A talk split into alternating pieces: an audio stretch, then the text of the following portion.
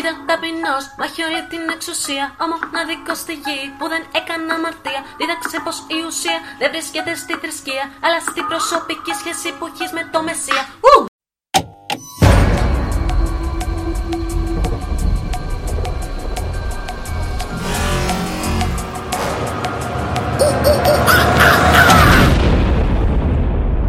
Ου! Καλησπέρα, καλησπέρα, καλώς ήρθατε στο After Καραντίνα Monkey Bros Show. Είμαι ο Τάσος Ολοδαπός. Είμαι ο Κώστας Κίτσος. Και η καραντίνα έληξε, όλοι είστε έξω, κανείς δεν είναι στο Facebook, κανείς δεν έχει ανάγκη να μας ακούσει.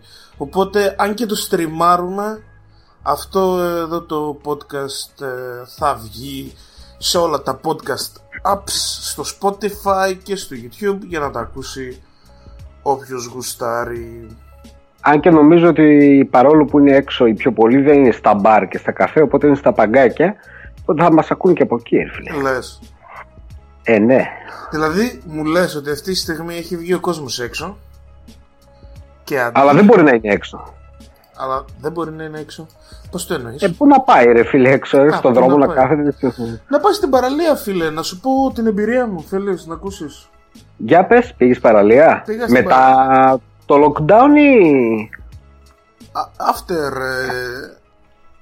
Μετά after... το λήξιμο του lockdown. Το λήξιμο, μόλις, μόλις φύριξε. Λοιπόν, έρχεται ο φίλος μου Ιμπραήμ, μου λέει με κοντά, θες να πάμε στην παραλία?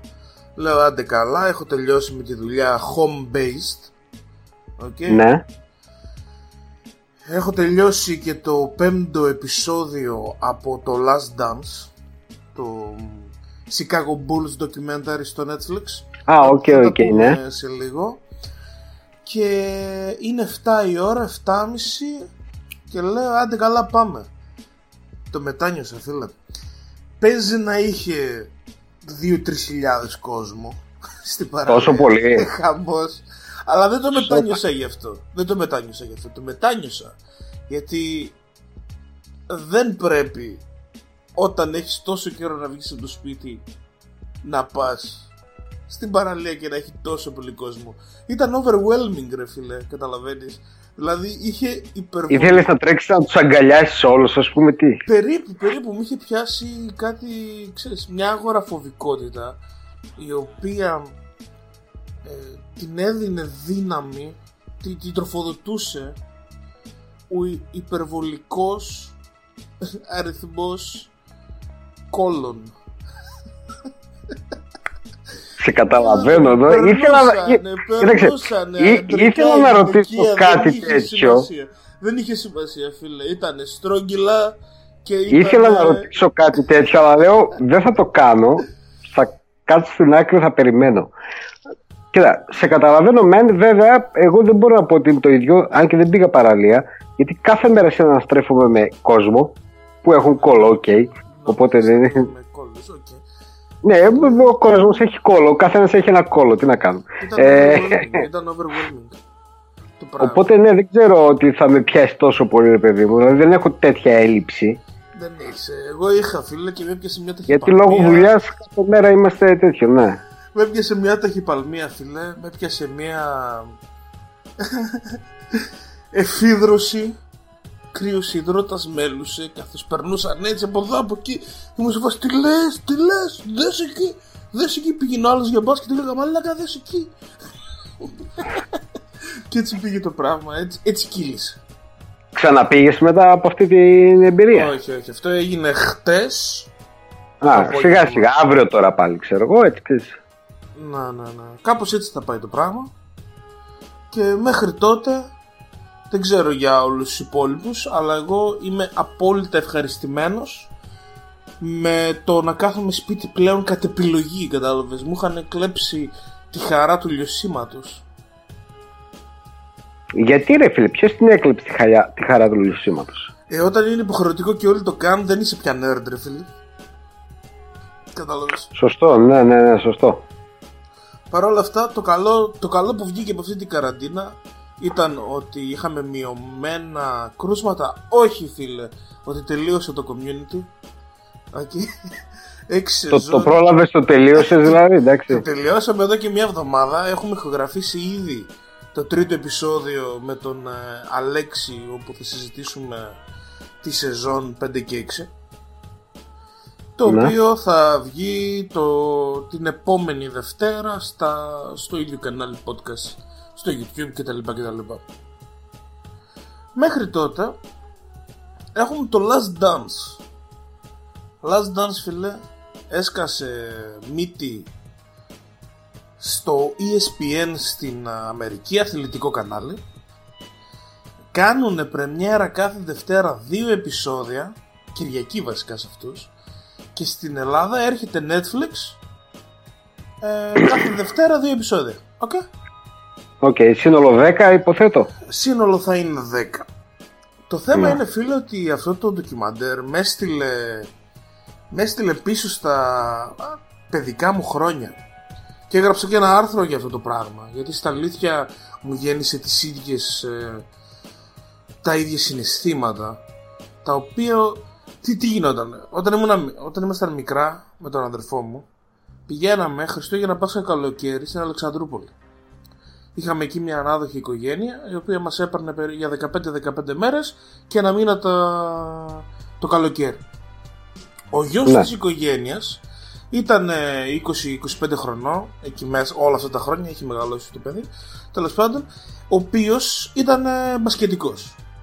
Και είχε κασέτες όπου είχε γράψει διάφορες ταινίες και είχε μία η οποία ήταν η Dream Team του ενενήντα δύο. Και θυμάμαι mm. φίλε, ότι κάθε φορά που πηγαίναμε βάζαμε την κασέτα να τη δούμε. Βλέπαμε εκεί πέρα Scotty Pippen, Magic, Magic Larry Bird, Jordan, Charles Barkley. Και μετά βγαίναμε ρε φίλε στην Αλάνα και παίζαμε και γουστάραμε full. Και αυτό που με και ήσουν πόρνε... σε φάση ότι είμαι έτσι, ξέρω εγώ, και κάνω αυτό και κάνω. Δε... Ναι, ρε φίλε, αλλά δώδεκα δεκατρία χρονών μαθαίνεις. Εμείς ήμασταν, ε, ναι, ήμασταν πορωμένα. Ήμασταν πορωμένα. Πηγαίναμε με, τη, με την μπάλα και προσπαθούσαμε να βγάλουμε τεχνικές. Αυτό που με έκανε να απορώνομαι δεν ήταν ο Τζόρνταν, ρε φίλε. Ο Τζόρνταν ήταν ο Τζόρνταν, ο Μπέρντ και, και ο Μάτζικ. Ήτανε ρε φίλε υπεράνθρωποι. Δεν. Δεν τους έπιανες, ήταν σε άλλο level. Υπήρχαν όμως κάποιοι μες στην ομάδα ρε φίλε που σε πορώναν με το πάθος τους, γιατί το πάθος τους ήταν αυτό που τους έσμπροχνε να μπορούν να παίξουν στο ίδιο επίπεδο με αυτούς τους τρεις. Και αυτός ήταν ο Μπάρκλεϊ ρε φίλε, ο οποίος ήταν σκύλος, ήταν τρελός, ήτανε... δεν άφηνε την τάπα φίλε, έτρεχε, είχε φύγει ο άλλος, ήταν στο κέντρο και έτρεχε να, να κάνει το lay-up του χαλαρό στον εφηδιασμό και ο Μπάρκλεϊ ξεκινούσε από την γραμμή σαν το σκυλί και τον τραβούσε ένα ταπίδι. Ρε φίλε, και σε έμενε στο μυαλό αυτό το πράγμα, πόσο πορωμένος ήταν. Και αυτό εμένα με γέμιζε πάρα πολύ ρε φίλε, με γούσταρα πάρα πολύ. Βλέπω τώρα το Last Dance και λέω ρε μαλάκα, μα είναι τώρα ένα ντοκιμαντέρ δέκα επεισόδια για τον Τζόρνταν. Οκ, okay, κουμπλέ, αλλά ρε φίλε μιλάμε για δέκα ώρες. Όχι και έτσι. Και το ντοκιμαντέρ το χειρίζεται πάρα πολύ ωραία, γιατί δεν είναι ντοκιμαντέρ για τον Τζόρνταν, είναι ντοκιμαντέρ για τους Bulls. Okay. Έχεις μέσα Dennis Rodman, έχεις Scottie Pippen, που και των δύο οι ιστορίες είναι ε, πάρα πολύ ενδιαφέρουσες. Ειδικά μόνο που βλέπεις τον Dennis Rodman ρε φίλε δεν χρειάζεται. Το βλέπεις. Ναι, λες. Ρε φίλε, να σου πω κάτι. Τρίτο επεισόδιο είναι επεισόδιο πάνω στον Dennis Rodman. Και μέσα στο επεισόδιο εμφανίζονται δύο από τις γκόμενες του, οι οποίοι η μία είναι η Madonna και η άλλη είναι η Carmen Electra. Ρε φίλε, και λες, τι έκανε ο τύπος ρε μα, τι έκανε. Εν τω μεταξύ και οι δύο είναι στο ένα πενήντα, ένα εξήντα. Εκεί, εκεί, ναι, δηλαδή. Και αυτός είναι στο, στα δύο, στο πόσο είναι, ξέρω εγώ. Ε, και ήταν σε φάση που. Ε, ξέρει να διαλέγει. Ξε, ξέρει πολύ καλά να διαλέγει. Ε, και, ήταν, και μ' άρεσε πάρα πολύ ρε φίλε, το βλέπεις, ο, ο, ο Rodman είναι πανκιό. Δηλαδή είναι πανκιό, ναι, είναι. Και, και στην ψυχή και στην εμφάνιση και στο παιχνίδι του, αλλά, και, αλλά ταυτόχρονα είναι πανέξυπνος. Τον έδειχνε εκεί πέρα να αναλύει, ας πούμε, το πώς έφτασε στο επίπεδο που έφτασε, που ο κόσμος μιλάει για έναν από τους καλύτερους αμυντικούς όλων των εποχών, έτσι. Σκληρός αλλά πανέξυπνος ταυτόχρονα.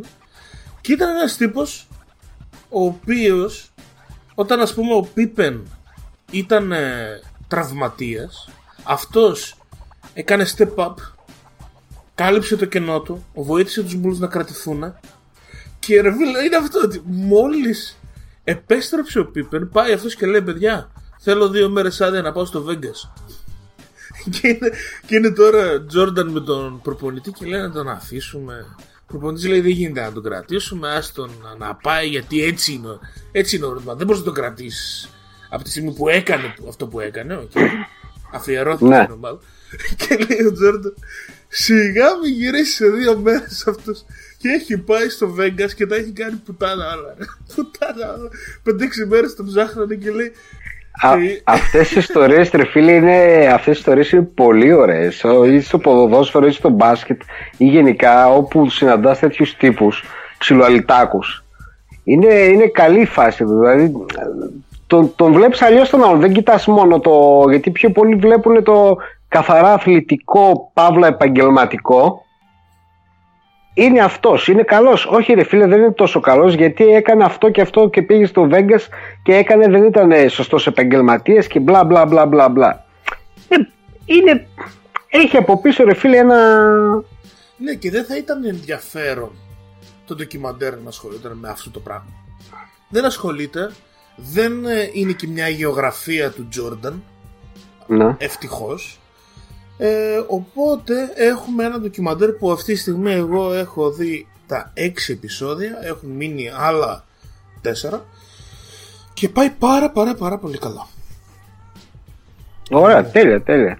Το έχω δει και στο Netflix, έχω λίγο το πήγα να το ξεκινήσω αλλά δεν έκανα τη φάση γιατί είχα σκαλώσει με τον Better Call Saul ε, και δεν το, δεν το έβαλα ρε φίλε και...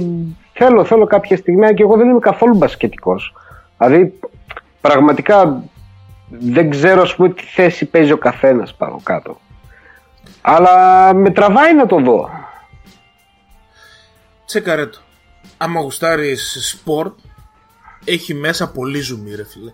Έχει ζουμί για, το, για τον Τζόρνταν σαν άνθρωπο, σαν ε, τζογαδόρο, ο οποίος...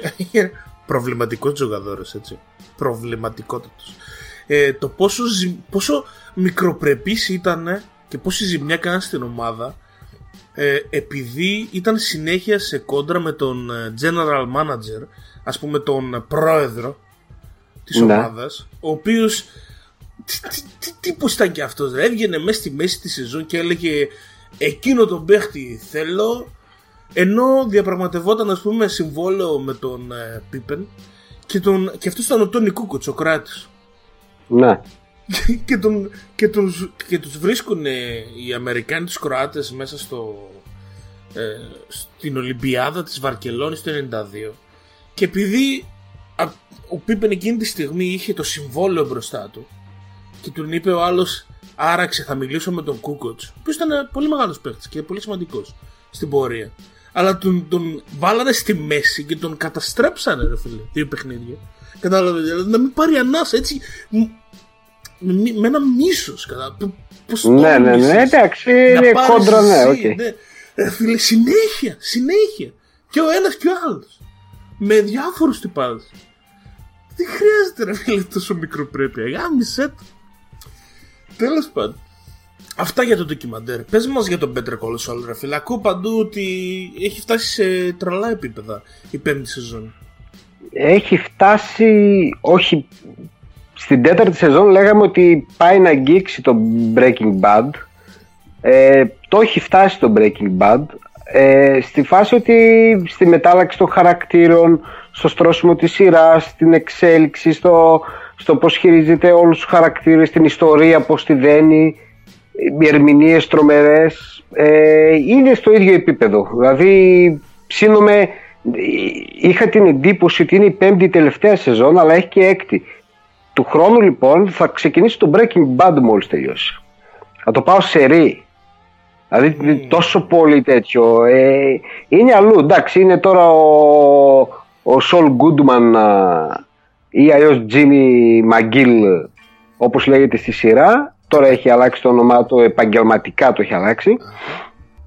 Ε, έχει μπει ήδη στον κόσμο του εγκλήματος, να το πούμε έτσι, ξέρεις, σαν δικηγόρος, ρε παιδί μου, απατεωνίσκων κλπ. Αλλά μπλέκει και με το καρτέλ.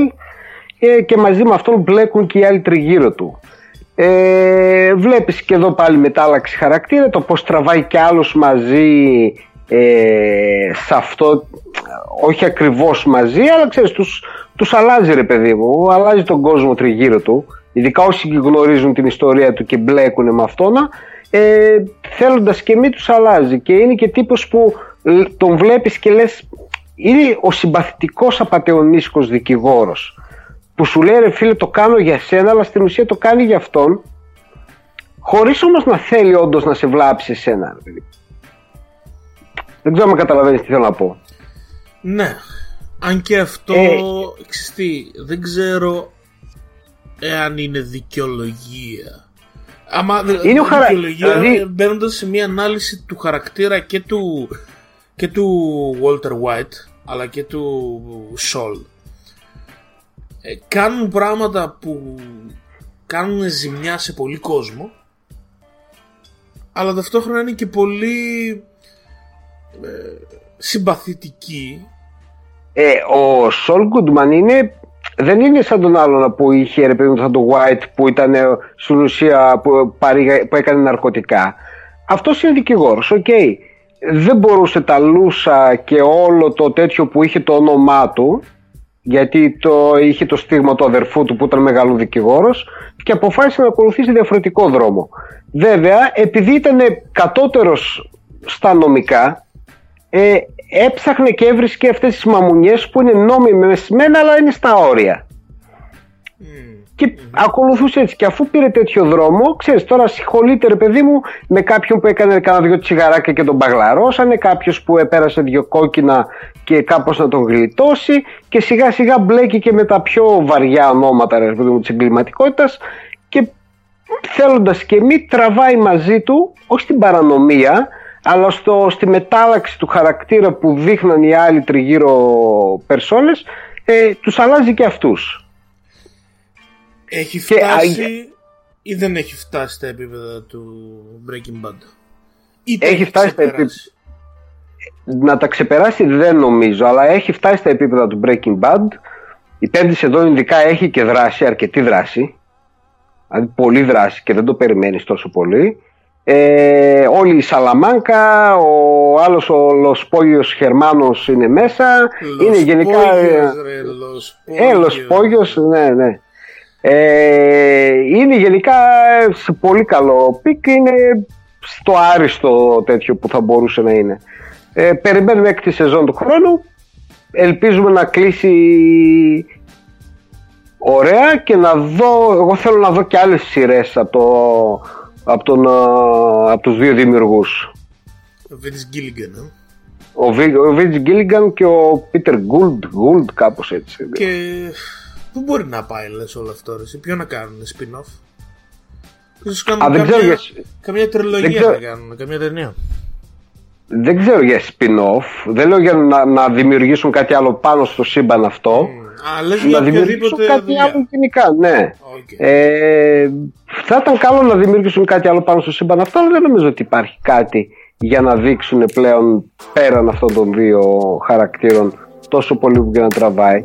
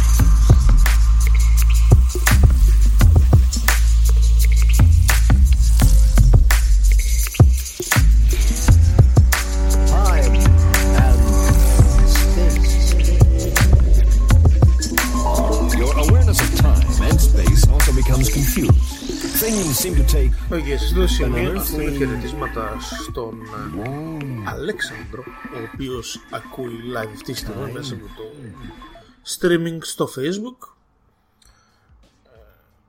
Κάνουμε streaming αυτές τις εκπομπές και από το ραδιόφωνο μας στο monkey bros dot g r και στο Facebook, και μπορείς να στείλεις τα σχόλιά σου που μας ακούς εκεί πέρα. Εάν απ' την άλλη μας ακούς μέσα από κάποιο podcast app, μπορείς επίσης να μας αφήσεις το μήνυμά σου είτε με, με ένα email στο monkey bros radio at gmail dot com ή στη σελίδα μας στο Facebook. Τώρα, αφού μιλάμε για το Better Call Saul και το Breaking Bad σύμπαν, να σου πω για τον Aaron Paul, ο οποίος μόλις έληξε την τρίτη σεζόν του Westworld. Ναι, για πες, τι κάνει ο Aaron? Ο Aaron τα πάει μια χαρά. Παίζει αυτόν τον ρόλο που θα τον έλεγες έτσι, αυτό που κάνει τέλεια ο... Αχ, το ξέχασα το όνομά του, ρε. Ποιος? Πώς το λένε, πώς το λένε τον Νίο, τον John Wick? Ο Keanu Reeves. Keanu Reeves, ναι. Αυτό που κάνει ο Keanu Reeves, δηλαδή να είναι λίγο χαμένος σε όλη την ώρα και να λέει what, και να, προσπαθεί... να μην μιλάει πολύ, δηλαδή, ναι, υποκριτικά, μην... το όχι αυτό. Ακριβώς, το like, ναι. Ναι. Και να του ρίχνουν όλη exposition στη μάπα, ξέρω. Αυτό το κάνει πάρα πολύ καλό Άρον Πολ, ο οποίος στην ουσία αυτή τη στιγμή είναι η ελπίδα του humanity στον πόλεμο που κάνει ε, εναντίον των ε, βασικά αυτό θα μπορούσε να το πει spoiler, αλλά είναι, ακρι... είναι τέρμα λάθος εναντίον των, των ρομπότ, θα σου έλεγα, αλλά ναι, δεν είναι ακριβώς έτσι, γιατί στην ουσία έχουμε την κατάρρευση του Westworld και τη σφαγή που έγινε στη δεύτερη σεζόν, και στην τρίτη σεζόν έχει βγει έξω η Dolores και ξεκινάει το uprising. Αυτό όμως σημαίνει διάφορα πραγματάκια. Ε, ευτυχώς έχουν αφήσει πίσω όλο αυτό το ε, το clusterfuck, το πράγμα, σε ποια χρονική περίοδο είμαστε, όλο αυτό εδώ το γρίφο. Είχε κουράσει, ναι, και το είχε κουράσει πάρα πολύ. Το έχουν αφήσει πίσω, έχουν άλλα πραγματάκια εδώ πέρα να μας έχουν για να προσπαθούμε να, να τα βρούμε. Έχει αλλάξει τελείως το πράγμα, τελείως. Δηλαδή από αυτό που ήταν πριν, ας πούμε, πιο slow burn, πιο ψυχογραφικό sci-fi, τώρα είναι Terminator το δύο, ας πούμε. Είναι ρομπότ, πυροβολισμοί, δράση και πάει γαμιώντας έτσι. Full action δηλαδή. Είναι full action, σε μια φάση είναι τέρμα, έχει... Έχει, έχει ένα ρομπότ που είναι λες και βγήκε το Transformers σε μια φάση, οπότε το έχεις και αυτό εκεί πέρα. ε, Έχεις την εμφάνιση για του Drogon σε, σε μια βιτρίνα, έτσι για να κάνει και τη σύνδεση με το Game of Thrones, έτσι για το... Κατάλαβες, για το δωράκι σου. Για το φαν, για το φαν, ναι. Και τώρα δες, κριτική μου είναι ότι έχω μείνει πάρα πολύ ευχαριστημένος από αυτή τη σεζόν. Έχει κλείσει πολύ πιο γρήγορα, έχει πολλή δράση, έχει πολλά ενδιαφέροντα στοιχεία, αλλά ταυτόχρονα θα μπορούσα να πω ότι για δύο από τους βασικούς χαρακτήρες είμαι πολύ ξενερωμένος. Δηλαδή ότι έχουν κάνει με τη Maeve και ότι έχουν κάνει, ναι, με την α, α, πώς τη λένε εκείνα, με τη Hayley. Hayley, τη θυμάσαι? Αυτή που, ήταν, που την έπαιζε η Tessa Thompson. Ναι, ναι, ναι, ναι. Που είναι στην ουσία της Ντέλος, το αφεντικό μέσα στο τέτοιο. Λοιπόν, αυτά, ο τρόπος που χειρίστηκαν αυτές τις δύο, αυτούς τους δύο χαρακτήρες, εμένα με δεν μου άρεσε. Και ελπίζω στην επόμενη σεζόν, γιατί έχει ανακοινωθεί η τέταρτη, να πάνε τα πράγματα λίγο πιο πιστά. Λε, λες και είμαι εγώ αυτός ο οποίος τους λέει τι να κάνουμε. Δεν ξέρω, ρε φίλε, έχει χτίσει μία κατάσταση και όλο αυτό που έβλεπα μου φαινόταν λίγο ναι. Αυτή είναι η επαγγελματική μου κριτική πάνω. Ναι, οκ, οκ, το καταλαβαίνω. Ας πούμε, των δύο χαρακτήρων αυτό. Απ' την άλλη ο Άρον Πολ δεν κάνει και πολλά πράγματα. Είναι ο χαρακτήρας ο οποίος ε, δεν ξέρει, είναι μπερδεμένος όλη την ώρα, αυτό flashback, εξηγεί τα, τα κλασικά Westworld-λίδικα. Okay, οπότε ναι, okay. είναι καλό σε αυτό. Και ταυτόχρονα έχει το τέτοιο ρε φίλε, ότι έχουμε βγει πλέον από, το, από τα πάρκα. Και μέχρι τώρα τι είχαμε φίλε? Είχαμε τα ρομπότια, τα οποία είχαν τις πορείες τους, τις οποίες οι σεναριογράφοι τις γράφαν. Σωστά. Και προσπαθούσαν okay. να βγουν από, του, από τη λούπα. Αλλά αυτά ήταν τα ρομπότς ξέρω εγώ. Ε, οι hosts, οι λούπες που τους έφτιαχναν κάποια ανώτερη δύναμη, ο άνθρωπος ας πούμε. Και τώρα που βγαίνεις από εκεί, τι βλέπεις? Που εμένα μου άρεσε πάρα πολύ, πως το ίδιο ακριβώς πράγμα είναι και στον έξω κόσμο με τους ανθρώπους, οι οποίοι βρίσκονται σε λούπες και σε προδιαγραμμένες πορείες, τις οποίες τις φτιάχνουν κάποιοι άλλοι, ο οποίος δεν είναι ο Σόρος. Ξενέρα ας πούμε. Ναι ρε φίλε, γιατί είχαμε, άμα ήταν ο Σόρος θα ήταν λίγο πιο έξυπνα τα πράγματα. Έχει ένα πολύ ωραίο στοιχείο και με αυτό θα το λήξω, γιατί γενικά όποιος βλέπει Westworld γουστάρει αυτό το πράγμα. Το μπαίνω σε κατάσταση ψάχνοντας γρίφους, ποτέ δεν σπολάρουμε ποτέ Westworld. Έχει αυτό το πολύ ωραίο σημείο όπου οι εγκληματίες σε μια τέτοια προηγμένη κοινωνία παίρνουν, παίρνουν τις αποστολές μέσα από ένα app. Okay, φαντάσου ένα app σαν το... Οκ, okay, ναι, τους έρχεται ένα μήνυμα δηλαδή και με τα στοιχεία ναι, της αποστολής. Μπαίνουν μέσα και λένε τι θέλουν σήμερα, θέλουν πολλά λεφτά, λίγα λεφτά, και τους δίνουν τις αποστολές τους. Και όλο αυτό φίλε βγαίνει ότι είναι μέρος του συστήματος για να σε κρατάει σε έλεγχο. Και, και, και, σου, λέει, και σου δείχνει με έναν έτσι πολύ ωραίο in your face τρόπο του πόσο το σύστημα συ, συστηματοποιεί και τα στοιχεία που πάνε κόντρα στο σύστημα. Ναι, ναι, ναι, ναι, κατάλαβα. Ναι. Δηλαδή ο καπιταλισμός συστηματοποιεί και αυτούς που πάνε κόντρα στον καπιταλισμό.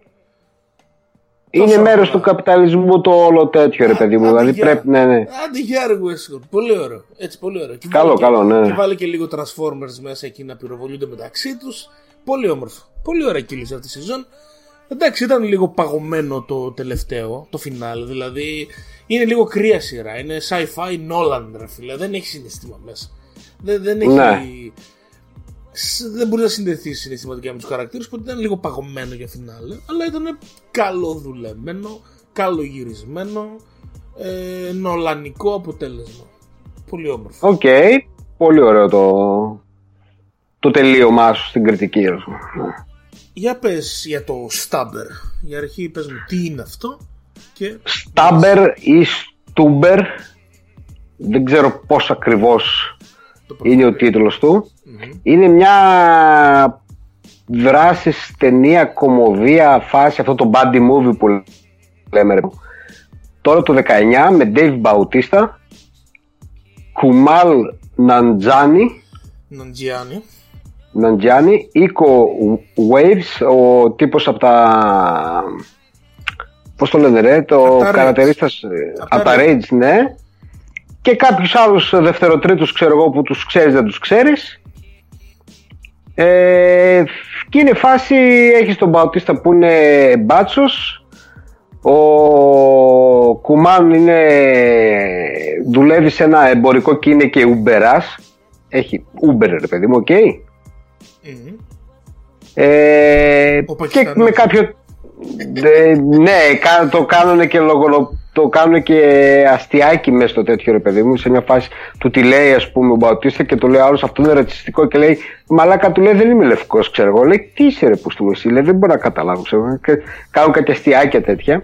Αλλά δεν, έχει, δεν ασχολείται, δεν το πάνε σε τέτοια φάση. Είναι πιο πολύ ε, ο μπάτσος που δεν βλέπει γιατί έχει κάνει μόλις μια επέμβαση στα μάτια και θέλει μια μέρα ας πούμε για να τα δει όλα καθαρά.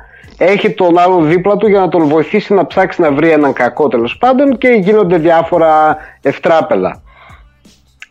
Κοίτα, είναι πολύ ανώτερη ρε παιδί μου από αυτό που περιμένεις ότι θα δεις από ό,τι σου εξηγώ.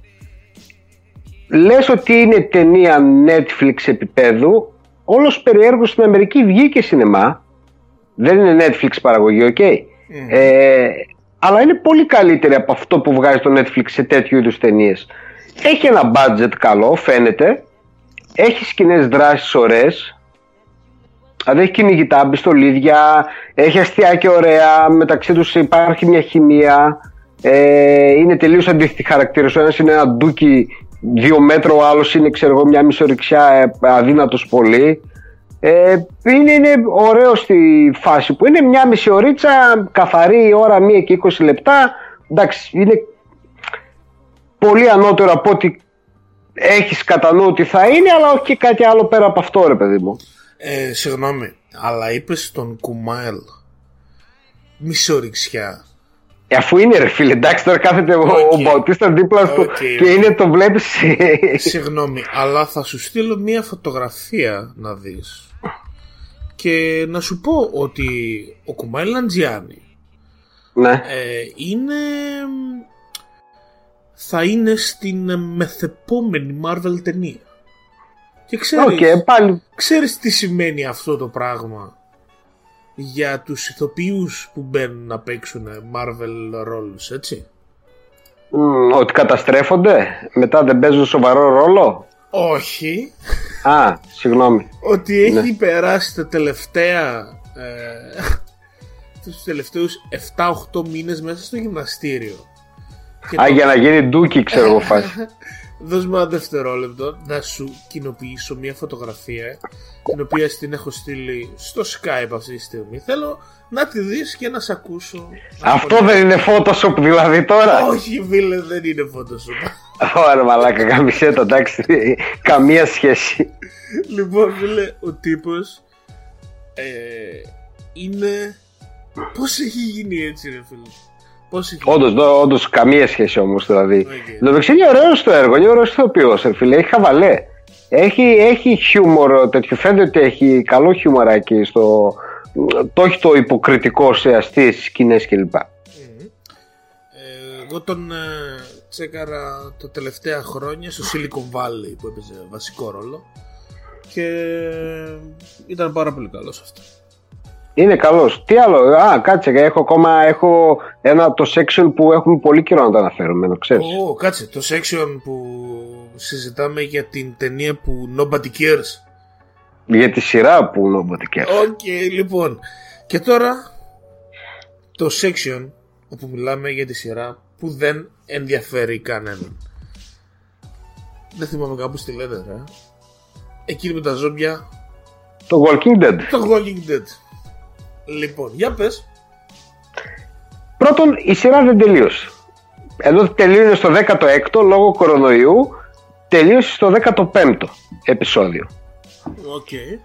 Δεν προλάβα να κάνουν τα γυρίσματα, κάτι τέτοιο ξέρω εγώ έγινε, ε, και τελείωσε πολύ απότομα ρε παιδί μου, πριν το big fight ξέρω εγώ, πριν το μεγάλο τέλος κτλ κτλ.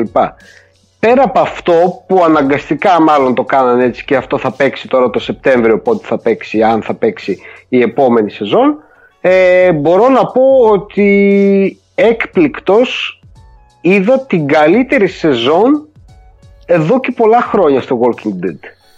Το επίπεδο έχει πέσει τόσο χαμηλά. Ναι, εντάξει, πέραν αυτού ρε παιδί μου, ε, το βάζεις σαν τρίτη, τέταρτη καλύτερη σεζόν ας πούμε στη σεζόν του Walking Dead που δεν θυμάμαι πώς είναι πλέον. Οπότε είναι, είναι εντάξει, του, του δίνεις, δεν του δίνεις ένα παράσημο κανένα, αλλά λες ότι οκ, okay, τουλάχιστον κάτι καταφέραν. Ξέρεις, διώξαν όλους τους δημιουργούς, showrunner κτλ, κτλ, πήραν άλλους, ξαναπήραν άλλους και κάπου κάτι βρήκανε μια χημεία υποτίθεται, πάλι αφήσανε ανοιχτά μέτωπα αριστερά δεξιά. Εντάξει, δεν θα πω τώρα τι και πώς, δεν ενδιαφέρει κανέναν έτσι κι αλλιώς. Οπότε ήταν εντάξει, απλά τελειώνει λίγο απότομα και δεν το είχα πάρει πρέφα ότι δεν θα παιχτεί το δέκατο έκτο και σαν το μαλάκα έκανα κάθε μέρα refresh ξέρω εγώ, μα γιατί δεν ανεβάζουν το επεισόδιο να το κατεβάσω ρε πούστη, οι μαλάκες το έχουν αφήσει έτσι έτσι έτσι, έτσι. Και το κατάλαβα πριν δύο μέρες ότι ξέρω, ξέρεις, δεν θα υπάρξει άλλο. Αυτό είναι το κοινό του Walking Dead ρε φίλε. Τελείως άμυαλο. Ναι, άμυαλο τελείως και σε παρακαλώ τάισε με ε, σαπουνόπερα με ζομπί. Μπορώ να τρώω Έρευ. κάθε μέρα ε, μέχρι να δύσει ο ήλιος, μέχρι να μας αφανίσει ο κορονοϊός. Ναι, ναι, ναι, ναι, ναι, ναι, συμφωνώ.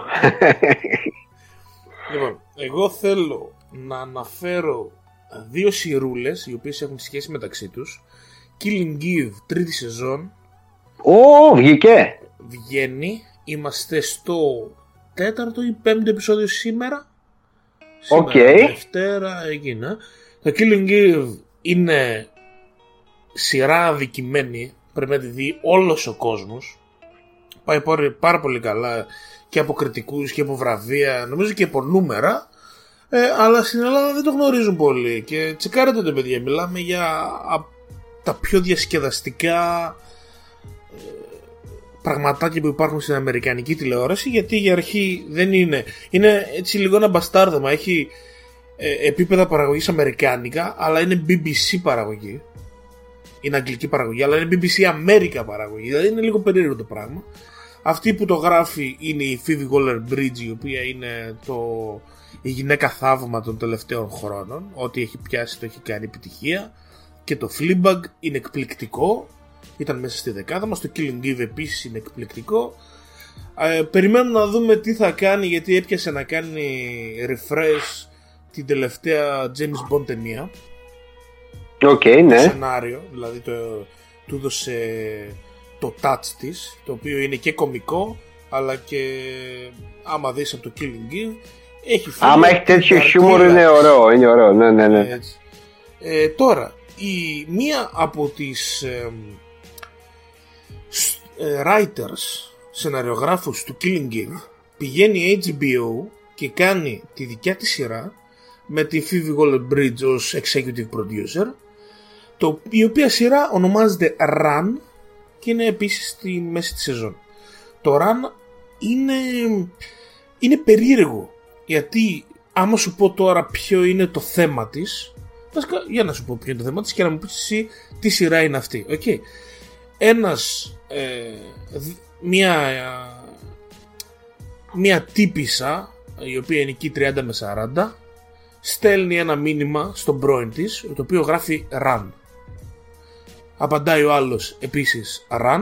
Συναντιούνται μετά από δύο μέρες, ε, παρατώντας τη ζωή τους. Συναντιούνται στη Νέα Υόρκη και παίρνουν ένα συγκεκριμένο τρένο που είχαν αποφασίσει όταν ήταν ε, μαζί δεκαπέντε χρόνια πριν να το πάρουν και να, ταξι... να ξεκινήσουν ένα ταξίδι. Οπότε αυτή έχει παρατήσει τους δικούς της, αυτός έχει παρατήσει τη ζωή τους, συναντιούνται εκεί και φεύγουν μαζί. Αυτό είναι, ας πούμε, το θέμα της σειράς.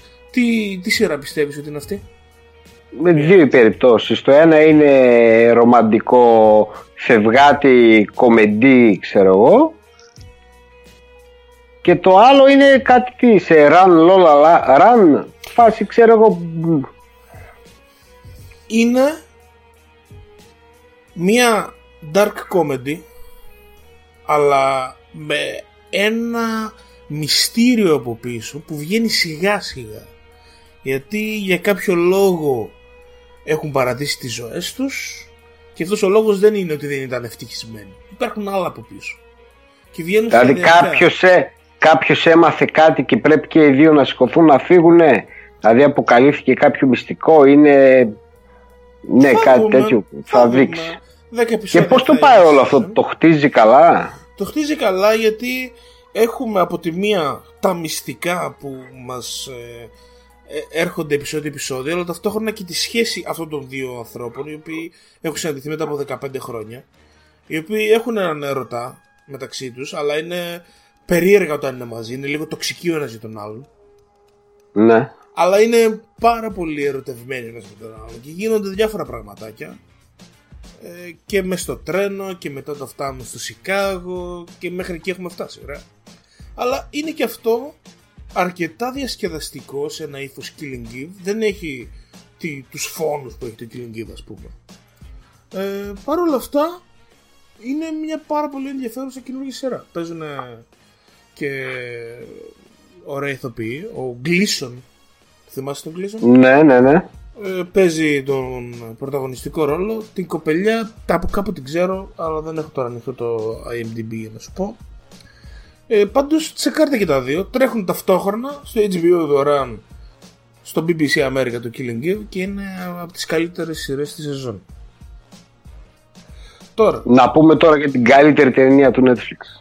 Θα την πούμε μετά από αυτό που θα σου πω εγώ. Όχι, όχι. Ας, όχι, όχι, όχι. Ας μιλήσουμε τώρα για το Extraction, γιατί μετά εγώ θα, γιατί εγώ θα σου μιλήσω μετά για ένα άνιμε. Αχ, Παναγία. Που η φάση είναι έτσι, θα σου λέω σιγά σιγά. Και χα... δεν πιστεύω τώρα. Τα, χαρακτηριστικά... τα χαρακτηριστικά του και θα είσαι. Πω, τι ακούω. Λοιπόν, Extraction. Το Netflix βγήκε ακόμα μία φορά και τι είπε?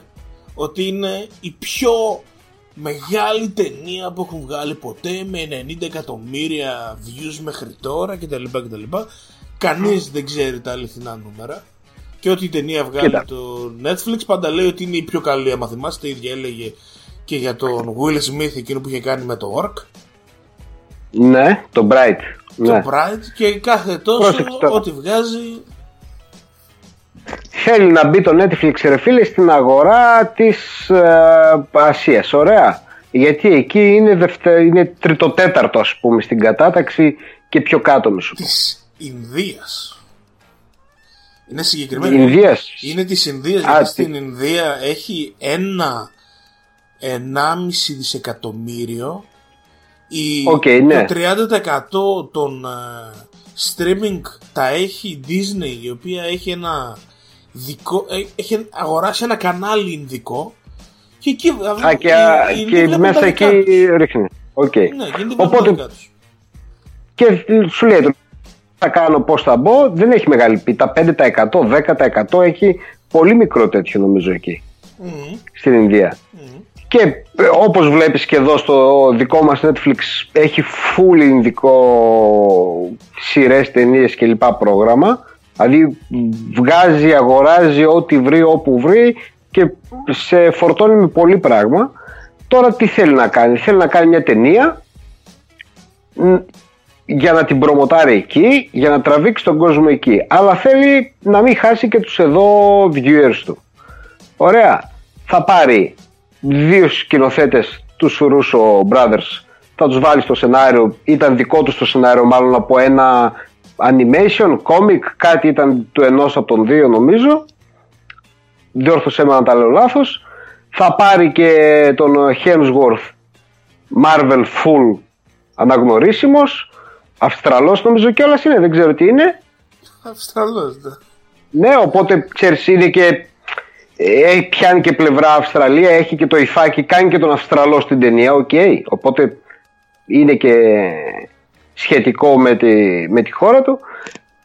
Τους ε, μεταφέρουν όλη την μπλοκή που διαδραματίζονταν στην Νότια Αμερική, νομίζω την πάει στην Ινδία, σε δύο χώρες, ε, ο, βασικά δεν θυμάμαι που διαδραματίζεται, Ταϊλάνδη, πάει Μπαγκλαντές, δεν θυμάμαι σε ποιες από τις ε, ακριβώς που διαδραματίζεται, ε, και βάζει ε, εμπόρους ναρκωτικών ή γενικά ε, μεγάλο γκάνγκστερ, ας το πούμε, να πλακώνονται με γκάνγκστερ και έναν μισθοφόρο να προσπαθεί να σώσει το παιδί ενός από τους δύο γκάνγκστερ που το έχει απαγάγει ο άλλος.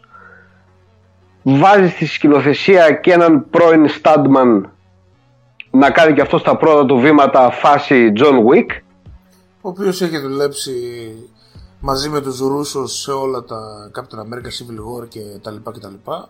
Α, μπράβο. Όσον αφορά το κομμάτι του στάντ και των σκηνών δράσης, action και fight σώμα με σώμα και τα λοιπά, τα πάει πολύ καλά. Ωραία η δράση, ωραίο το κυνηγητό, ωραία τα ξυλίκια, σκότωμα, πιστολίδια, αυτοκίνητα πάνω σε ανθρώπους, άνθρωποι πάνω σε αυτοκίνητα, ό,τι θέση έχει μέσα, κανένα δίωργο, ένας δίωρος σαματάς.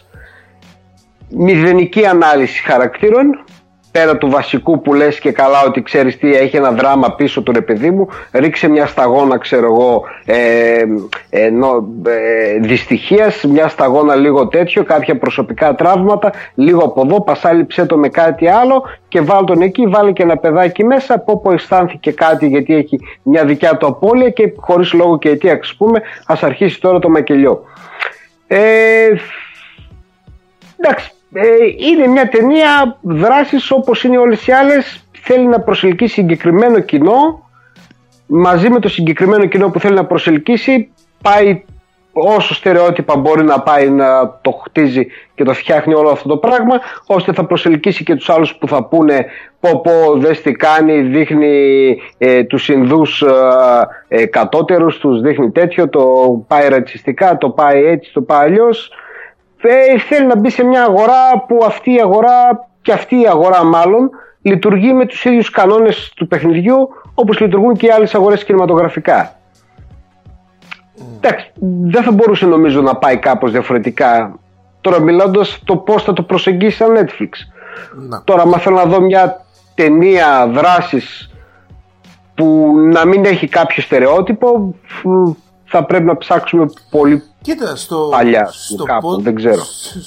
Ε, βασικά πρέπει να ψάξεις το μέλλον. Στο ναι, δεν pod, ξέρω πού θα ψάξεις. Στο podcast που ακούω εγώ, το Slash Filmcast, αμερικάνικο τεράστιο, ο ένας από ναι. τους τρεις host είναι Ταϊλανδός, Αμερικάνος, βασικά, όχι Ταϊλανδός, δεν είναι Ταϊλανδός, είναι από τη Ταϊβάν, αν δεν κάνω λάθος. Okay. Ο οποίος συζητούσε για αυτή την ταινία και λέει, ωραία, ωραία, καλά λόγια λέγανε όλοι, αλλά στο συγκεκριμένο κομμάτι λέει, ας αφήσουμε έξω τα ρατσιστικά κτλ. Αλλά για μένα που είμαι κι εγώ brown, οκ. Okay, okay.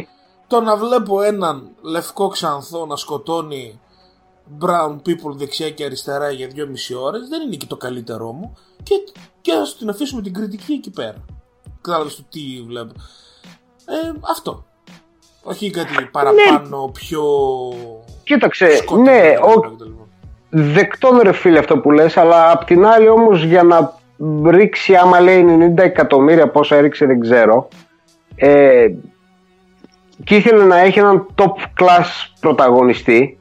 Θα παίρνει τον Κουμάιλ Ναντζιάνι ρε φίλε. Για, για να τραβήξει. Για να, για να τραβήξει. Ναι, να τον έπαιρνε, αλλά πώς θα τραβήξει όμως τους Ευρωπαίους, Αμερικανούς, πώς θα τραβήξει τον υπόλοιπο κόσμο. Αυτό είναι το τέτοιο. Okay. Mm. Δηλαδή, άμα έπαιρνε μαύρο πρωταγωνιστή, ας πούμε, θα ήταν καλύτερα.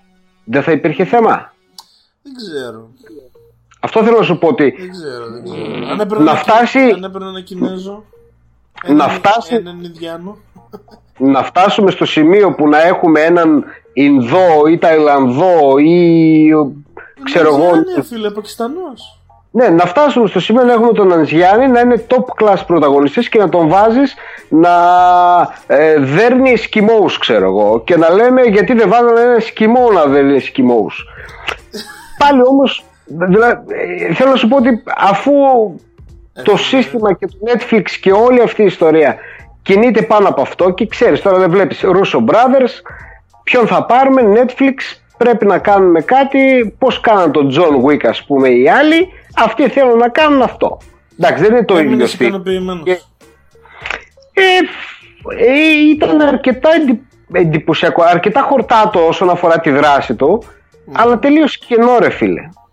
Εμένα όταν βλέπω τις δυόμιση ώρες έκταση δεν το πατάω. Είναι τόσο αυτό μεγάλο, το... ήταν τόσο μεγάλο. Ναι, ναι, ναι, ναι. Δεν το πατάω yeah. το κλικ, φίλε, γι' αυτό δεν ξέρω. Δηλαδή, δυόμιση ώρες θα... ξυλίκι δεν με γεμίζουν. Δεν με τραβάει. Υπήρξε... Εμένα επειδή με γεμίζουν αυτά, με γεμίζουν. Τα γουστάρω γιατί τα αφήνω καμιά φορά, επειδή μου και γουστάρω να βλέπω ξυλίκι. Τα, τα raid, ας πούμε, τα γούσταρα τρελά. Δεν, ήταν πιο μαζεμένα βέβαια, αλλά υπήρχαν στιγμές που χάζεψα το κινητό. Οκ. Okay. Ειδικά εκεί που δεν είχε ξυλίκι, εκεί ήταν τέρμα βαρετό. Εκεί που, αλλά... ανα... που ανάγκασες τον Θόρ να μιλήσει. Ναι, έπρεπε να μιλήσει, να πει το δράμα του, κάτι το, το σέρνει από πίσω του μεγάλο βάρος, βαρύδια και τέτοια και δεν μπορεί και θέλει να θυσιαστεί. Για σε μας, εντάξει. Ε, το, ναι. Λοιπόν. Για πες το, ε, πολύ, μίλησα πάρα πολύ, πρέπει, πρέπει να αφιερώσουμε χρόνο, έχεις δεκατρία λεπτά ολόκληρα, εννιά η ώρα το κλείνουμε. Ωραία, πολύ ωραία. Όλα δικά σου, τι μου στέλνεις ρε μαλάκα, τι είναι αυτό. Θέλω να δεις αυτή, θέλω να δεις αυτή την εικόνα. Ε, στείλ το πάλι, στείλ το πάλι. Την έχεις μπροστά σου. Yeah. Και θες να τη στείλω. Βλέπω εσένα τώρα. Λοιπόν, την ξαναστέλνω. Λοιπόν, το τελευταίο πράγμα για το οποίο θα μιλήσουμε είναι ένα άνιμε το οποίο επειδή η σεζόν δεν πάει και πολύ καλά, ε, έχω ξεκινήσει να το βλέπω. Ε, έχουν κάποια κοπή λόγω κορονοϊού, ξέρεις, έχουν πέσει... Ε, γιατί οι πρωταγωνιστές δεν μπορούσαν να βρεθούν στα γυρίσματα. Ρε φίλα, τι με λες τώρα. Δεν μπορούν, να μαζευ... δεν μπορούν να μαζευτούν οι animators για να κάνουν τέτοιο, οπότε έχουν πάει πίσω οι παραγωγές. Ε, είδα εγώ ένα βιντεάκι στο YouTube που κάποιος πρότεινε καινούργια πραγματάκια και έπεσε το μάτι μου στο άνιμε με το όνομα Gleipnir. Πες μου αν μπορείς, okay. πες μου αν μπορείς να δεις τη φωτογραφία. Ναι, την είδα τη φωτογραφία. Δεν κατάλαβα, έχει πορνό? Λοιπόν, θα, θα μπορούσε να έχει πορνό. Λοιπόν, έχει α, πορνό α, με δράκους, δεν κατάλαβα τι είναι. Λοιπόν, α, ξεκινάω. Πρώτο επεισόδιο. Ένας πιτσιρικάς, ο οποίος πηγαίνει στην τρίτη ηλικίου, καταλαβαίνουμε ότι ε, έχει κάποια κατάσταση τύπου ε, λυκάνθρωπος. Σε διάφορες okay. φάσεις μπορεί να μεταμορφωθεί ε, και μεταμορφώνεται σε ένα πράγμα το οποίο είναι στην ουσία ένα τεράστιο stuffed animal, σαν αρκουδάκι, αλλά σκύλος. Κατάλαβες, ναι, το... λούτρινος, αλλά τεράστιος, έχει, δυνα... ε, έχει δύναμη κτλ. Ε, το, το, του φέρνει ορέξεις να σκοτώνει κόσμο κτλ. κτλ. Αυτός νιώθει πάρα πολύ άσχημα με αυτό. Είναι, ξεκινάει σαν body transformation film. Okay. Αυτό το άγχος του, άμα ξεφύγει, άμα χάσει τον έλεγχο κτλ. κτλ. Σε μια φάση που μεταμορφώνεται, μυρίζει καπνό, κάτι καίγεται και μέσα έναν άνθρωπο. Και πάει και βλέπει ένα κορίτσι το οποίο είναι μέσα σε μια αποθήκη η οποία καίγεται. Για κάποιο λόγο το κορίτσι έχει ανοιχτό πουκάμισο, η φούστα είναι με τα εσώρουχά του. Ναι, ναι, ναι, ξέρω, είναι έτσι, χωρίς κάποιο λόγο, απλά γιατί είναι άνιμε. Με το βρακάκι το λευκό ή δεν είναι? Προφανώς με το βρακάκι το λευκό. Λοιπόν, την παίρνει έξω, τη σώνει την κοπέλα, αλλά εκεί που την σώνει βλέπει ότι έχει μαζευτεί ψηλά η φουστίτσα, τα μπουτάκια κτλ. Και, και, και πάει να την κακοποιήσει σεξουαλικά, ρε φίλε. Της κατεβάζει το εσώρουχο και στο βλέπεις και λες, μαλάκα, τι βλέπω, γιατί το βλέπω αυτό. Και μετά σταματάει και λέει, μαλάκες, τι κάνω, α, και φεύγει, ξέρω εγώ, εκεί. Έλα όμως που αυτή η τύπισσα τον βλέπει, έχει κρατήσει και το... έχει πέσει το κινητό του, το έχει ας πούμε σαν αποδεικτικό στοιχείο. Και την άλλη μέρα πάει, τον βρίσκει στο σχολείο και του λέει, ξέρω τι είσαι κτλ. Τώρα σε ελέγχω και θα κάνεις ό,τι θέλω εγώ. Και ξεκινάει να τον εκβιάζει. Και γίνεται αυτή η κακιά ανάμεσά τους. Κατάλαβες? Και τον εκβιάζει ψυχολογικά το, το, το παιδάκι, ο οποίος ήταν παραλίγο ε, βιαστής, αλλά τέλος πάντων. Τον βιάζει αυτήν? Όχι ρε φίλε, αλλά τον αναγκάζει να κάνει πράγματα. Κατάλαβες? Και λες, μαλάκα, what the fuck is happening εδώ πέρα? Είμαστε ήδη δεύτερο επεισόδιο και αυτή είναι πιο τρελή από αυτόν, ο οποίος είναι σχεδόν βιαστής. Τέλος πάντων, το θέμα ποιο είναι? Ότι σε μια φάση καταλαβαίνουμε ότι αυτό το αρκουδάκι, αυτός ο τύπος, έχει πίσω στην πλάτη του ένα φερμουάρ. Και λέει, για να δούμε τη φάση. Και ανοίγουν το φερμουάρ και βλέπουν μέσα ότι δεν έχει τίποτα. Είναι κενό. Βλέπουν κάτι σαν κρέας, ας πούμε, σε τυχώματα, αλλά είναι κενό. Και λέει αυτή, να μπω. Σαν στολή, καταλώς. Ναι. Λέει, να μπω. Και το, το σκέφτονται εκεί πέρα, αγχωμένοι και τα λοιπά. Προφανώς γδύνεται τελείως η τύπισσα. Ε, ναι, πώς αλλιώς θα μπει μέσα? Και, και μπαίνει μέσα του. Και, και τώρα αρχίζουν και έχουν διάλογο. Αυτός να κάνει καυλωμένους ήχους. Να λέει, μπήκα μέσα σου. Και λέει αυτός, ναι, μπήκα βαθιά μέσα. Και λέει, και έπαιζε, what the fuck. Λέει, εδώ μέσα είναι υγρά, λέει η γκόμενα. Και μετά και τη βλέπεις εκεί πέρα να, όταν βγαίνει είναι μέσα στη λίγα, λες και τέλος πάντων. Τέλος πάντων. Okay, και είναι full σεξουαλικό το πράγμα. Μέσα τα ζουμιά η τύπισσα. Η οποία όμως αυτή μπε... καταλαβαίνεις, το πράγμα είναι αλλαγμένο.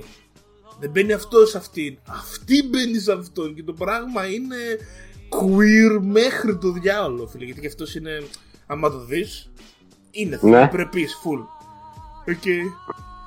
Και είναι ένα crazy πράγμα. Φίλοι, είδα τέσσερα επεισόδια μαζεμένα. Δεν μπορούσα να το χορτάσω. Καταπληκτικό. Κατα... Καταπληκτικό, άρρωστο πραγματάκι. Αυτό. Μόνο, εκεί, μόνο, μόνο έτσι μπορείς να πετύχεις κάτι τέτοιο, νομίζω. Δηλαδή. Ξέρεις τι, θα μπορούσε να. Τερτσιδές. Μόνο. Μόνο η Ιαπωνία, φίλε. Μόνο αυτή. Ναι. Μόνο αυτή. Και είναι μια καλή δικαιολογία, ρε φίλε, ότι υπήρχε κορονοϊός, κάτι έπρεπε να δω. Ε, ανα... ναι, ναι, ναι, ανα... σωστά, σωστά. Αναγκάστηκα να δω τον Γκίλιπνιερ. Φυσικά δεν θα το αφήσω. Τι λέμε. Και... περιμένω πως και πως να έρθει το Σάββατο να δούμε το επόμενο επεισόδιο. Μάλιστα, ωραία, ωραία. Λοιπόν, Μάλιστα. αυτά.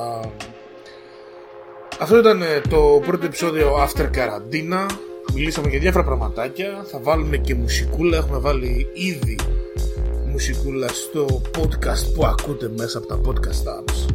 Είναι η Μπλάμο, οι οποίοι ετοιμάζουν το νέο τους δίσκο. Θα βάλω ακόμα ένα κομμάτι τώρα και θα χαιρετήσουμε.